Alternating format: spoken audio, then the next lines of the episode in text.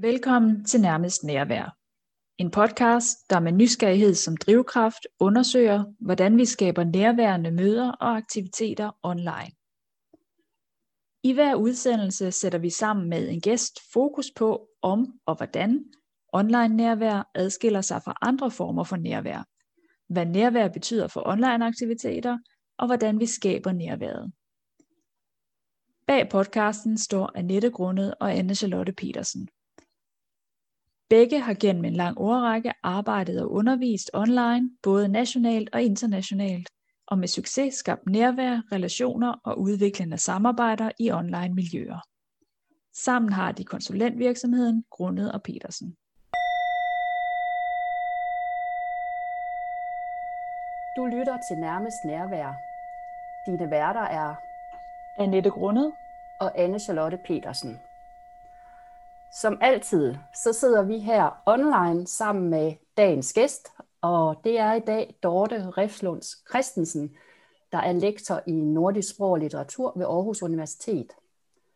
Dorte arbejder blandt andet med identitet, krop og ritualer og det moderne menneskes hverdagspraksiser ud fra et kulturelt perspektiv.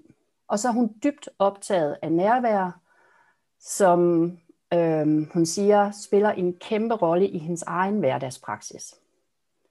Og rigtig hjertelig velkommen til dig, Dorte. Tak, Vi er super glade for, at du vil være her, her i dag sammen med os. Tak. Øhm, det er jo sådan i virkeligheden en lille smule sjovt, fordi vi, øhm, vi blev henvist til dig egentlig fra vores tidligere gæst, Christian Dietriksen. Øhm, og så i virkeligheden, så har vi to en lille smule berøringsflade med hinanden i forvejen. Og det har vi øh, igennem din afdøde kæreste, Shetil, øh, som jeg har haft noget samarbejde med tidligere, og hvor jeg derfor har været venner med ham på Facebook, og du har øh, i forbindelse med hans død virkelig delt ud af din soveproces på Facebook, som jeg har jo så derfor har læst, fordi du har tagget ham meget smukt, synes jeg. Øhm, og øh, altså der har jeg oplevet et stort, stort nærvær i virkeligheden, i den måde, du har valgt at, at dele den, den del af dit liv med os andre, og dermed også øh, vise os noget af, hvad nærvær kan være, sådan som jeg oplever det i hvert fald. Øhm, så, så vi er super spændt på og meget glade for, at du vil komme her i dag og, og dels øhm, dele ud af, hvad du ved sådan fra dit øh, forskningsmæssige perspektiv, men rigtig meget fra dit eget erfarede øh, liv med nærvær. Vi havde så tænkt, at det allerførste, vi gerne vil spørge dig om, hvad er, det er, hvad er nærvær i virkeligheden for dig? Ja, tak. Tak fordi I ville øh, tale med mig. Det er jo et meget stort øh, spørgsmål, øh, Angelotte, men altså, men altså, hvad er nærvær? Altså, det er vel øh, noget med at kunne være i øh, en given situation. Altså, øh, uanset om det er en lille eller en stor situation. Altså, det, det er måske det at kunne være i sit liv, øh, og være i betyder egentlig bare for mig, tror jeg, det der med, som jeg jo også har praktiseret altså på Facebook i forbindelse med mine opdateringer efter at Churchill døde, men sådan i det hele taget, det der med at øh, stille sig åbent an. Altså øh, at stille sig åbent an, og, øh, og så på en eller anden måde tage imod det, der kommer, og så gøre det med det, man kan. altså, øh, ja, altså og, og så kan man jo sige alle mulige detaljerede ting om det, altså, øh, øh, og der er alle mulige måder at måske fremkalde et nærvær på, eller øh, dyrke det lidt, altså alle mulige former for, os, det kan være mindfulness praksis, og det kan være alt muligt, altså, men nu taler jeg egentlig bare om det sådan mere generelt, ikke? Altså der tænker jeg, at det er det der med, at der måske ikke skal ske så meget afledning hele tiden, men at vi bare øh, som mennesker, altså øh, er i det, vi er i, og så prøver at tænke, at der sker på en eller anden måde det, der skal ske eller kan ske lige nu, at det er, hvad det er. Øh, jeg, jeg prøver at undersøge det, jeg lader det komme, jeg lader det fare, der ikke skal være her, og så forholder jeg mig til det, jeg vil have. Eller, altså ikke også, så, så det der med, altså sådan at tage det lidt stille og roligt, eller hvad man skal sige, altså ikke nødvendigvis at have en dagsorden hele tiden, men bare sådan, altså lade tingene flyde lidt, eller giver det mening? Helt bestemt, ja. Altså det er, jo, det er jo lidt, altså nærvær, det er jo sådan lidt fluffy ting, ikke? Og det er jo, man kan let, synes jeg, komme til at tale om det på sådan en øh, lidt klichéagtig måde. Altså, øh, at det handler om at være autentisk med sig selv og sådan noget. Det er sådan noget, alle mennesker går og siger det der med, at jeg vil ligesom gerne være mit eget autentiske selv. Det synes jeg lyder så ambitiøst på en eller anden måde. Altså, hvem, hvem er nu det, tænker jeg. Øhm, så jeg tænker mere det der med at stille sig åbent, sårbart an, og så øh, øh, ja, se på sig selv med milde øjne på en eller anden måde, og også med om, på omverdenen, ikke? og så bare ligesom lade det komme til en, der nu kommer, og noget af det må man lade fare igen, fordi det skal man ikke noget med, og så er der noget andet, som er et tilbud, som man kan gå og gumle lidt på, eller et eller andet, ikke? Så, så, så ja, jeg tror, det vil være mit bud på det det får mig til at tænke, at, øh, at en af dem, jeg har siddet og læst lidt i forbindelse med, at vi nu har lavet den her podcast, siger noget med, at det, ja, dels at det er accept øh, er en nødvendighed, men at dermed også, at det er ærlighed. Og jeg tænker, det jeg netop har oplevet, når jeg læste dine statusopdateringer efter Chatils død, det var en stor ærlighed omkring, hvad der var lige præcis. Øhm, og, og det, ja. Nej, Nå, men det var fordi, at jeg tænkte, altså øh, Christian der, der var så nævnt dig, det var netop fordi, han sagde noget omkring, at, at du ikke nødvendigvis havde afvist øh, Facebook som et sted, hvor man ikke kunne være nærværende. Og da jeg jo havde den her oplevelse i, i forbindelse med din status, så var det jo selvfølgelig noget, jeg netop tænker, det er jeg nysgerrig på at høre. Hvordan har du oplevet i virkeligheden Facebook i forhold til, at du har delt det her, som, som jeg tænker meget nærværende? Altså har du oplevet, at vi kan godt være nærværende, når vi er der, Øh, altså, jeg tror, jeg har oplevet, at jeg godt kan være nærværende. Øh, jeg tror, at øh, min oplevelse af andre menneskers nærvær er måske mere sådan fluktuerende, eller hvad man skal sige, ikke sådan lidt mere spredt. Nu er det jo også svært at vide, om andre er nærværende eller ikke. Øh, men, men jeg vil sige, altså, øh, jeg tror, at, øh, jeg tror, det jeg oplevede, da Sjetil døde, det var på en eller anden måde, altså, hvad skal man sige, altså, jeg, jeg synes, det er, altså, altså, døden er jo den vildeste game changer, øh, altså på den måde, at det jo ikke bare, at personen mangler som øh, kæreste, som kollega, som far, som et eller andet. Det er jo sådan, altså det er som om, at der er et eller andet i livet, der øh, åbner sig. Altså, det er som om, at der bliver åbent til nogle, øh, øh, hvad skal man sige, nogle erfaringsmuligheder, som, øh, som jeg synes var svære at afvise. Altså, øh, så, så jeg, jeg tror, jeg havde den der fornemmelse af, altså, jamen sådan lidt fuck det, altså agtigt, eller som om min bullshit-barriere, den blev bare anderledes på en eller anden måde, og min rummelighed over for mig selv, øh, og jeg synes egentlig også over for andre mennesker, den er bare blevet øh, anderledes. Altså, jeg har ikke så mange øh, dagsordner for, hvad der øh, skal ske og ikke skal ske. Øh, til gengæld har jeg nogle ting, hvor jeg tænker, det der, det gider jeg simpelthen overhovedet ikke at bruge min tid på. Altså, du ved. Men det der med, at, øh, at dele ærligt, altså det ved jeg ikke, jeg tror bare, at det føltes som om, at jeg faktisk ikke kunne andet. Altså andet gav ikke mening, eller hvad man skal sige. Altså, som om, at, at for det første havde jeg, synes jeg ikke, der var altså, overskud i den situation til at begynde at bluffe alt muligt. Altså, hvorfor skulle jeg skrive noget på Facebook, hvis, jeg, altså, hvis det ikke var noget, jeg mente? Altså, det, det, det, det har jeg ikke, det, det har jeg slet ikke overvejet som en mulighed, vil jeg sige. Jeg tror også, det handler om, at jeg er måske på nogen måder et blufærdigt menneske, men jeg synes på en eller anden måde ikke, at sorg er privat. Og jeg synes, at, at, at øh, for mig har det været vigtigt at huske, at det er jo ikke kun mig og, og vores datter, der har mistet øh, Shetil.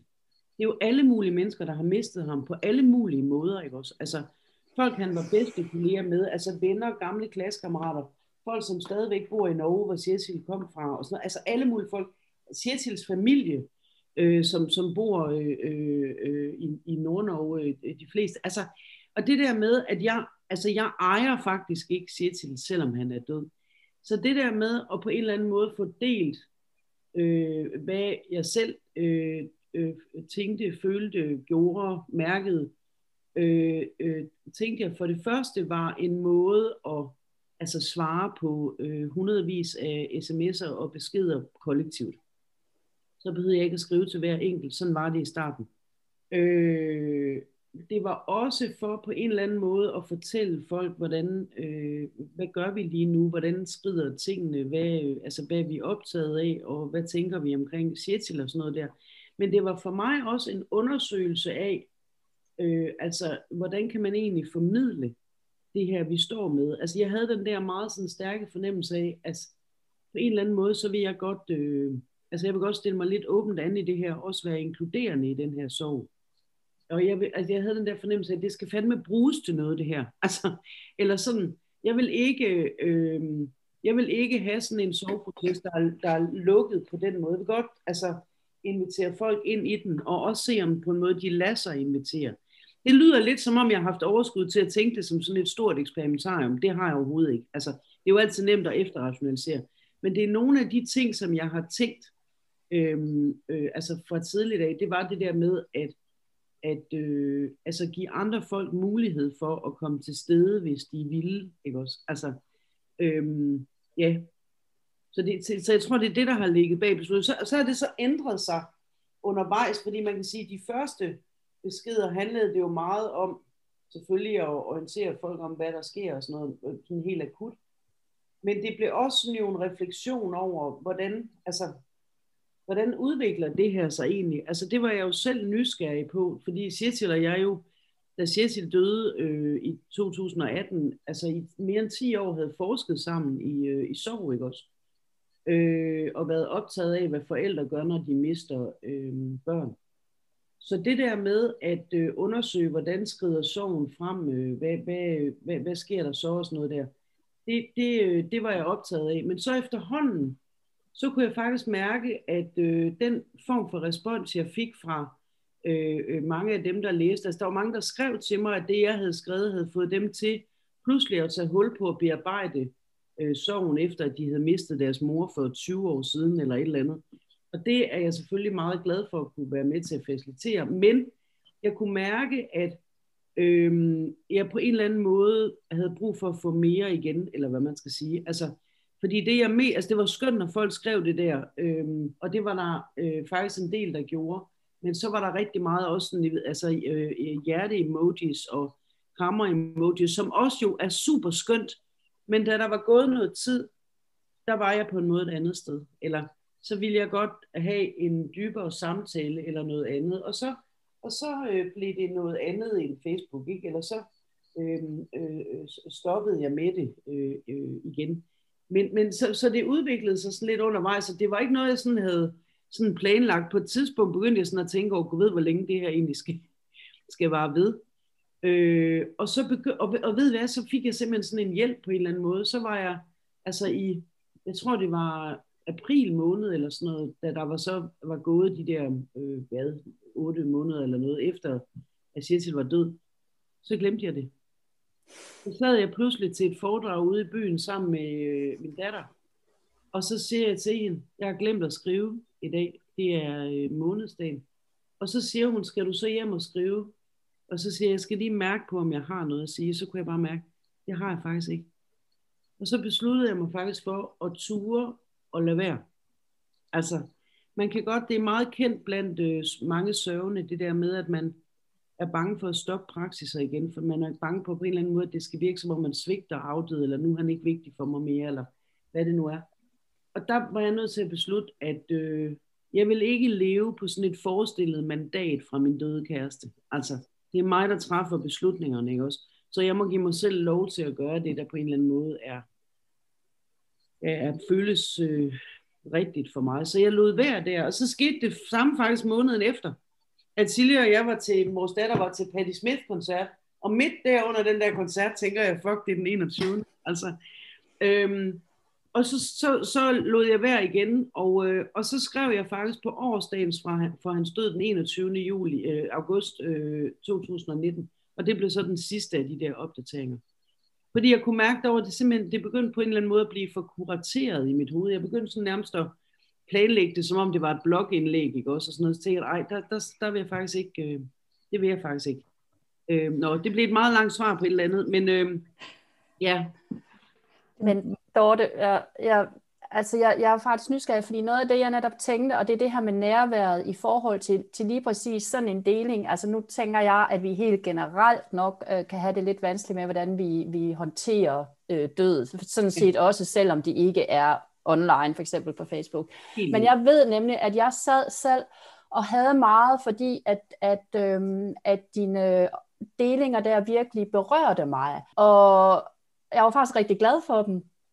Men jeg havde også øhm, netop et stort spørgsmål i mig selv om, hvordan reagerer jeg nærværende, og måske særligt, fordi vi sådan set ikke kendte hinanden. Havde det været en tæt på mig, så havde jeg selvfølgelig øh, sikkert på en anden måde vidst, hvad jeg skulle gøre, ja. fordi så havde jeg haft noget andet at komme ind i, men jeg, havde, jeg, havde, jeg ville faktisk rigtig gerne vise dig, at både at jeg, at jeg øh, følte med dig, øh, og netop som du siger, Shatil betød jo også noget for mig i den samarbejdsrelation, vi havde, Øhm, og at, dit, altså simpelthen, at, ja, at det, du, det du delte rørte mig, fordi det synes jeg var vigtigt. Du havde rørt mig, og det nærvær, som du fik mig til at være i med det, ville jeg faktisk gerne kunne netop give tilbage. Og jeg ved, at jeg var meget, meget i tvivl om, hvordan viser jeg min tilstedeværelse og mit nærvær. Og jeg ved nemlig også, at noget af det, jeg endte op med, fordi jeg tænkte ord, jeg kan simpelthen komme så galt afsted med ord, men et par hjerter, og så håbede jeg på, du ved, at det er fordi, jeg prøver at give noget fra mig. Ja. Så jeg har sådan to spørgsmål i virkeligheden, ja. fordi det ene er netop, har du nogen bud på, hvordan kunne man i den situation vise nærvær? Øhm, så glemte jeg alligevel det mit andet spørgsmål. Øhm, nu svarer jeg på det første, og så tænker du over det andet måske. Altså, jeg tænker, jeg synes, det er et godt spørgsmål, og jeg synes også, det er et øh, skidesvært spørgsmål, fordi man kunne sige, altså, når jeg siger, at jeg havde ligesom brug for noget mere, så, så tænker jeg også, når jeg hører dit spørgsmål, men hvad fanden havde jeg egentlig forventet? Altså, ikke også? Fordi jeg, jeg har fået utrolig mange hjerte-emojis, og jeg er på ingen måde i tvivl om, at de har været virkelig heartfelt.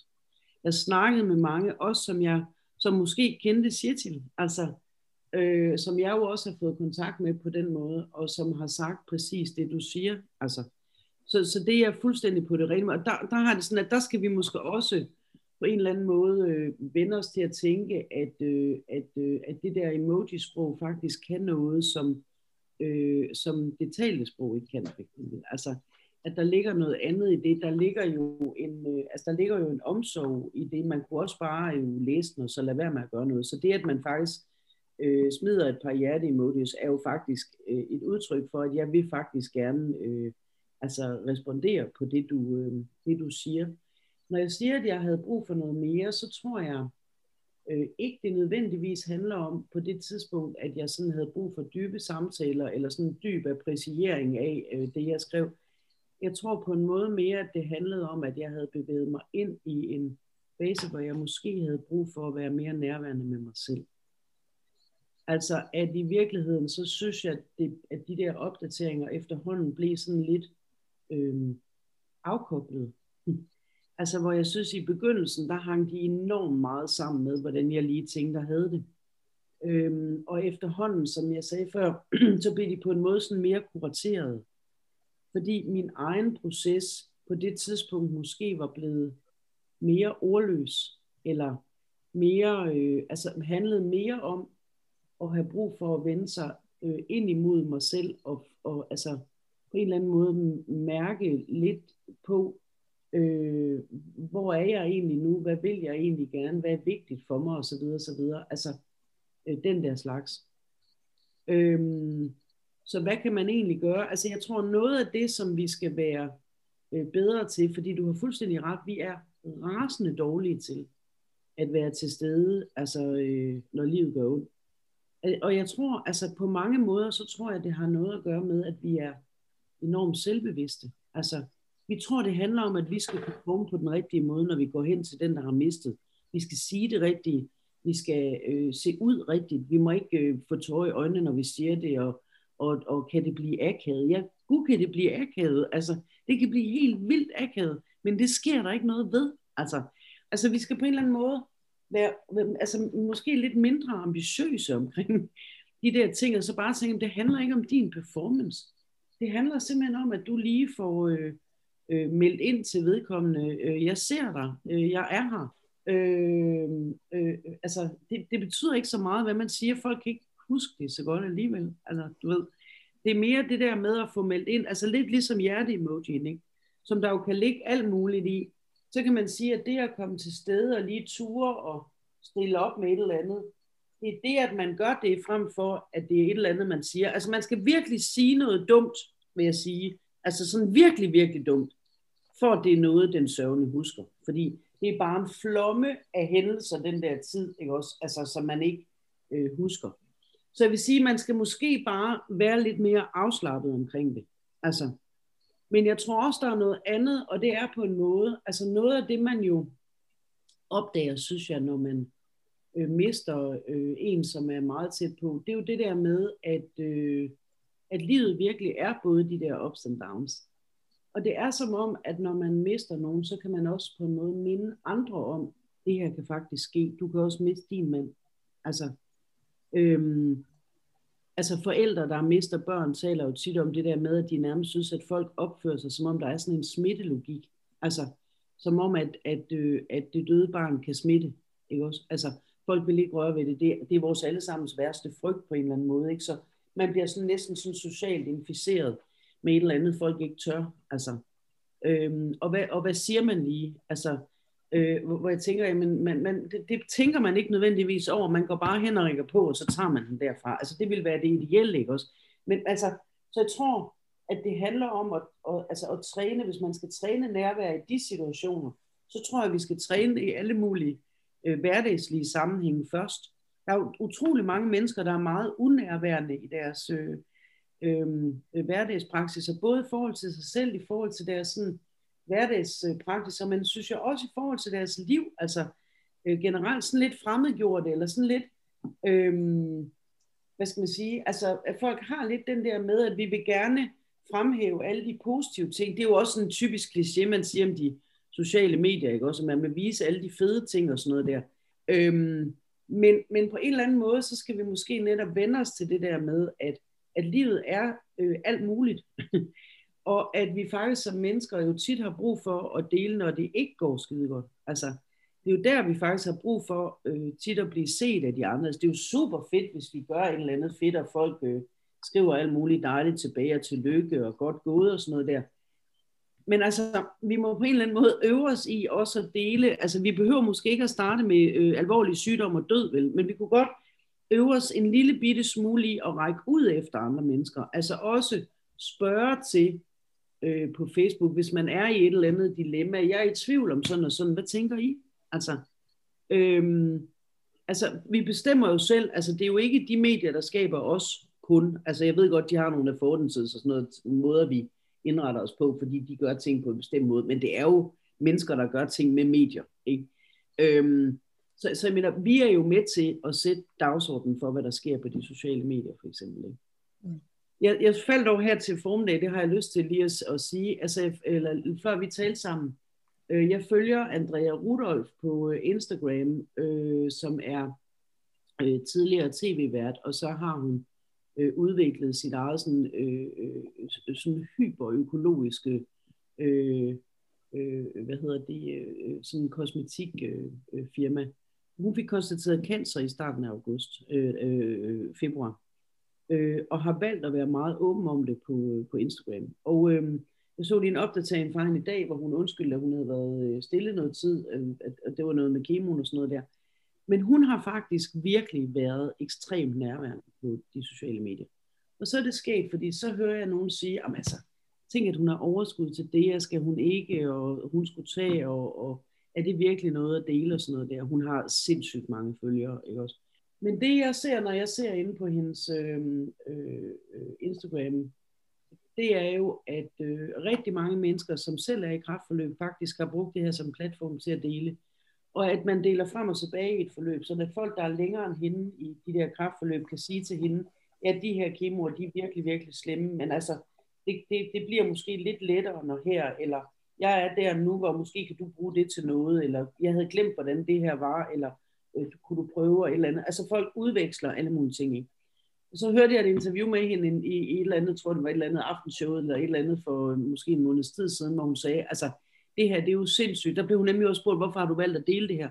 Og så siger hun, det er jo fuldstændig sindssygt, at i sådan en, et, et tidspunkt, hvor jeg har sådan her en kæmpe krise, jeg bliver jo badet i kærlighed derinde, simpelthen, siger hun, fordi det strømmer jo netop ind til hende med, med hjerter, altså for også for folk, som netop, som du siger, Angelotte, bare vil vise, altså jeg føler virkelig med dig, men jeg har ikke så meget at sige til det, Men, Altså, så, så den der følelse, den bliver faktisk, altså den opfatter man faktisk, eller den formidling af følelser, som du giver udtryk for, den kan man godt opleve, ikke også? Altså, øhm, og jeg synes, hun er sådan et meget fint eksempel på det der med, at det private er ikke nødvendigvis, eller det virkelig hårde i livet, er ikke nødvendigvis noget, vi skal putte med privat. Altså fordi, måske tager det også brøden af det der med, at vi faktisk oplever, at vi kan dele det med hinanden. Altså, men i det øjeblik, vi sådan tager det helt ind i os selv, og ligesom gør det sådan ultra privat, eller noget, der sådan skal foregå inden for hjemmets fire vægge, så bliver vi også meget alene.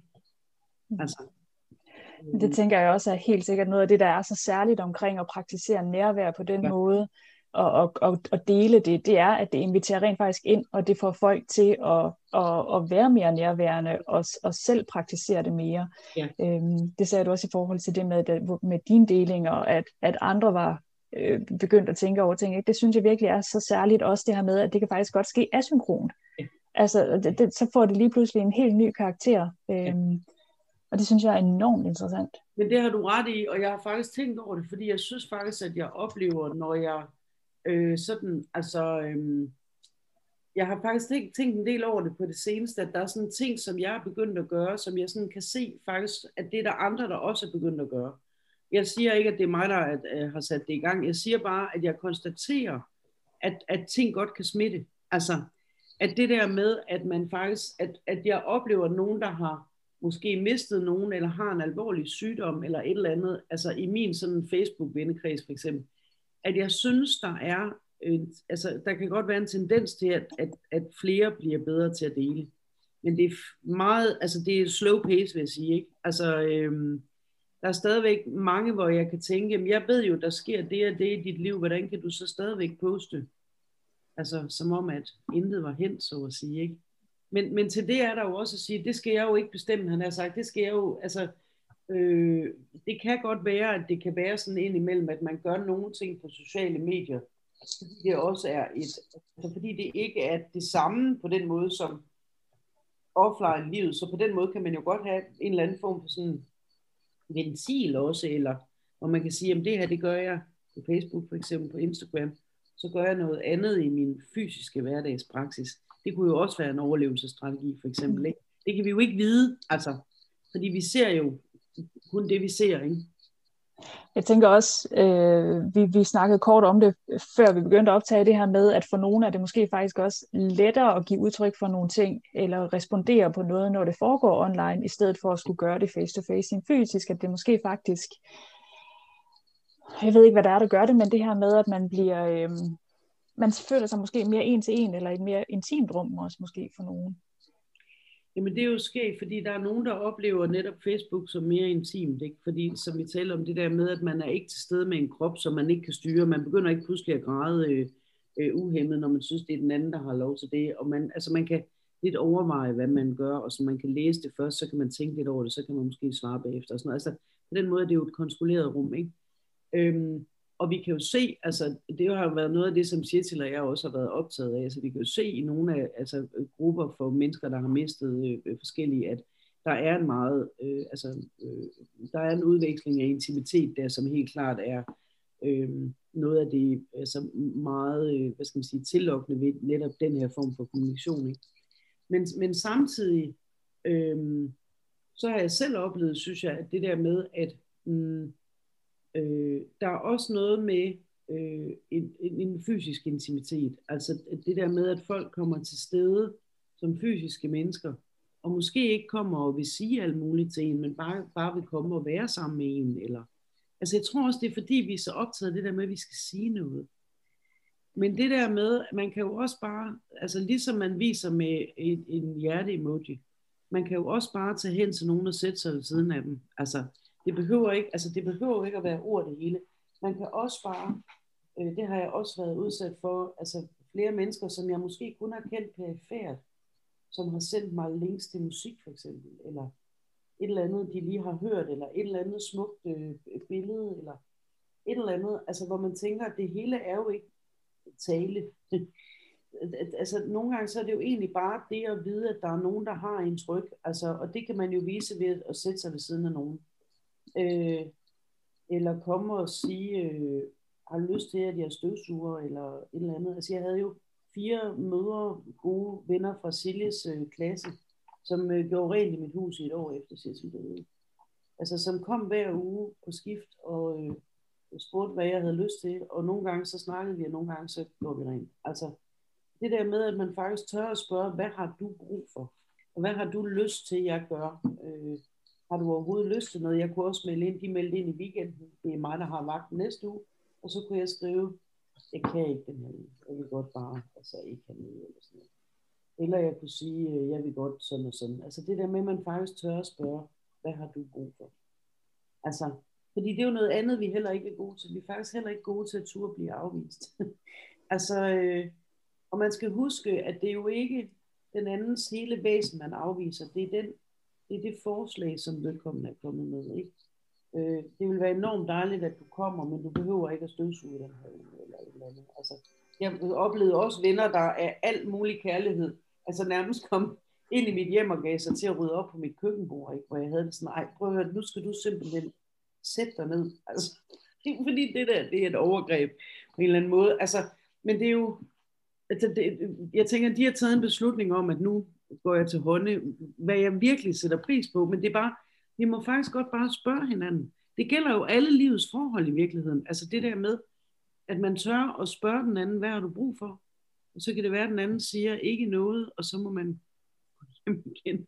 Men det er ikke så farligt. Altså, jeg tænker, vi skal, jeg ved ikke, måske blive lidt mere loose omkring det. Vi skal i hvert fald øve os, altså, øhm, mm.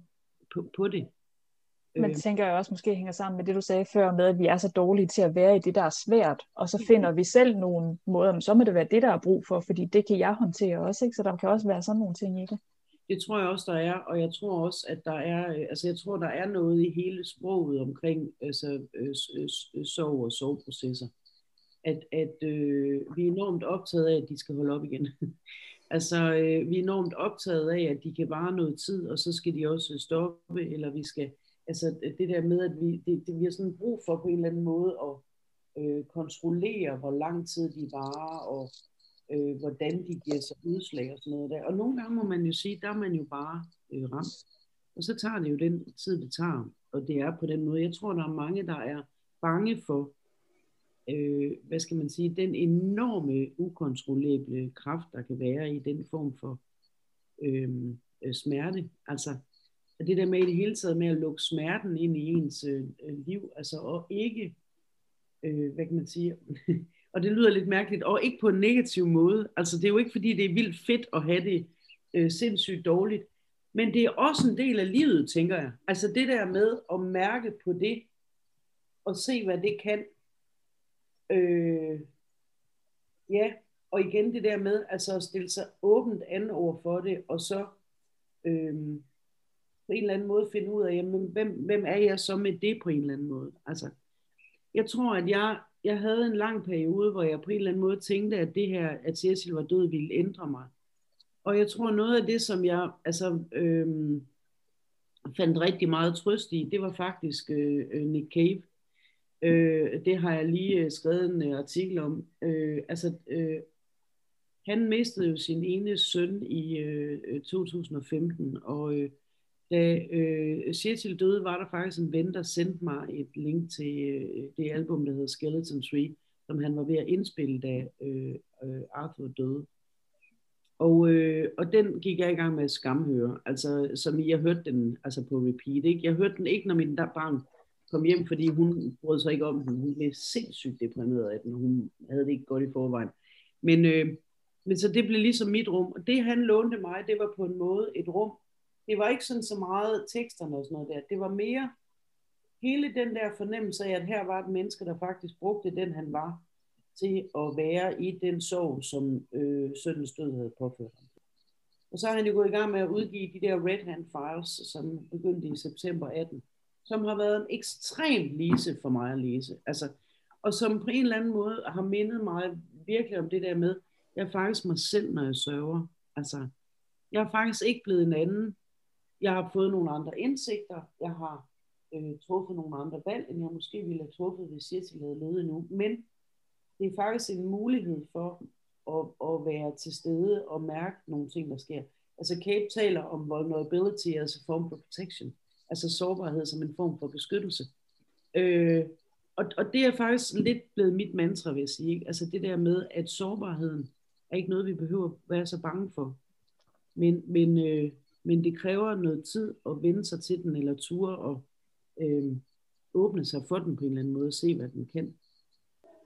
Det synes jeg er meget interessant, og så tænker jeg, at vi har fået enormt mange perspektiver på, på nærvær i sorgen i den her samtale. Øh, det har i hvert fald været enormt øh, oplysende for mig, øh, tænker jeg i hvert fald. Det sidste, som vi måske gerne vil omkring, det kunne være, har du et, et godt tip til andre i forhold til, hvis de vil praktisere mere nærvær på Facebook?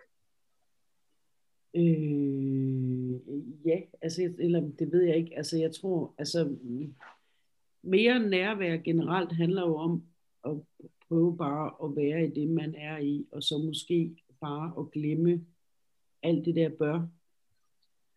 Øh, altså herhjemme, der er vi begyndt at holde sådan nogle burdefri uger det er fordi, jeg har en datter på 16, som kan have det med at synes, at der er rigtig mange ting, hun bør gøre. Og det er jo mange af tingene er noget, hun gerne vil, men når det bliver til burde, så er det på en måde ikke så fedt, eller det bliver nemt sådan noget pres, og der er alt for meget og sådan noget. Og den har jeg også meget selv, øh, hvis jeg ikke øh, passer på. Så det der med at øve sig i at gøre det, man faktisk vil, altså, og måske være mere opmærksom på, at der ikke går så meget automatpilot i vores reaktioner. Og det kan jo, og det kan jo både være altså på Facebook og offline, ikke også andre, altså det der med, at, øhm, at man på en eller anden måde ikke bare lader sig rive med af et eller andet, men at man lige mærker, hvad har man egentlig brug for, eller hvad, hvad er det rigtige for mig at gøre i den her situation? Altså, øhm, skal jeg måske afstå lidt fra at gøre nogle ting? Skal jeg måske, vælge, skal jeg måske gøre noget, som, øhm, som giver mig et eller andet øh, nærvær? Altså, så måske er det ikke så meget nærvær på Facebook, jeg vil give et råd til, som det var mere sådan generelt det der med måske at finde noget, som øh, gør, at du kan lukke ting ude. Jeg har for eksempel begyndt at fotografere blomster i min have her sidste år. For en led i, en veninde, som har gjort den slags i flere år, begyndte jeg på det hver aften øh, ved halv ni ni tiden, fordi så er lyset godt i en have, så er solen gået ned, det grønne er mere grønt, og der er bedre lys og sådan noget der så går jeg simpelthen ud og fotograferer de blomster, der er i min have. Og det har fået mig til at øh, pludselig at vide, hvordan blomster ser ud på alle mulige sindssyge tidspunkter i deres øh, vækstperiode. Der er pludselig nogle knopper, som jeg har fundet ud af, de der, de strider faktisk på sådan en firkantet måde, ligesom de der julestjerner, inden de springer ud, eller øh, jeg har billeder af humlebier i blomster, hvor man kan se øjnene og sådan noget der. Og det er blevet sådan et totalt trip, det der. Og jeg har ikke defineret det som, at det her det handler om nærvær, men det kan jeg mærke, det, det jeg kan mærke, der sker, jeg fotograferer med min mobiltelefon. Og det vil sige, at der skal nogle gange tage sindssygt mange billeder, inden det her det bliver godt, ikke også? Fordi det skal ikke ryste ret meget, og de skal stå knivskarpe, ellers er de bare ikke særlig øh, interessante. Det kræver simpelthen hele min opmærksomhed. øh, altså andre, de øh, broderer eller øh, gør et eller andet, altså et eller andet helt konkret, som tager ens opmærksomhed. Øh, det, vil være, øh, det vil være et godt råd, hvis man overhovedet skal give sig af med at gøre den slags. De folk gode råd. Ja. Vi er hermed givet videre. Tusind tak, Dorte, for at du ville dele dine erfaringer, og som Annette siger, rigtig mange tanker omkring nærvær. Øhm, det var virkelig dejligt, at du ville komme og være sammen med os her. Det vil jeg gerne. Tak for, at du lyttede med. Har du spørgsmål eller kommentarer, så find Grundet og Petersen på LinkedIn eller Facebook. Vil du ikke gå glip af næste afsnit, så abonner på Nærmest Nærvær på din podcast tjeneste. Vi høres ved.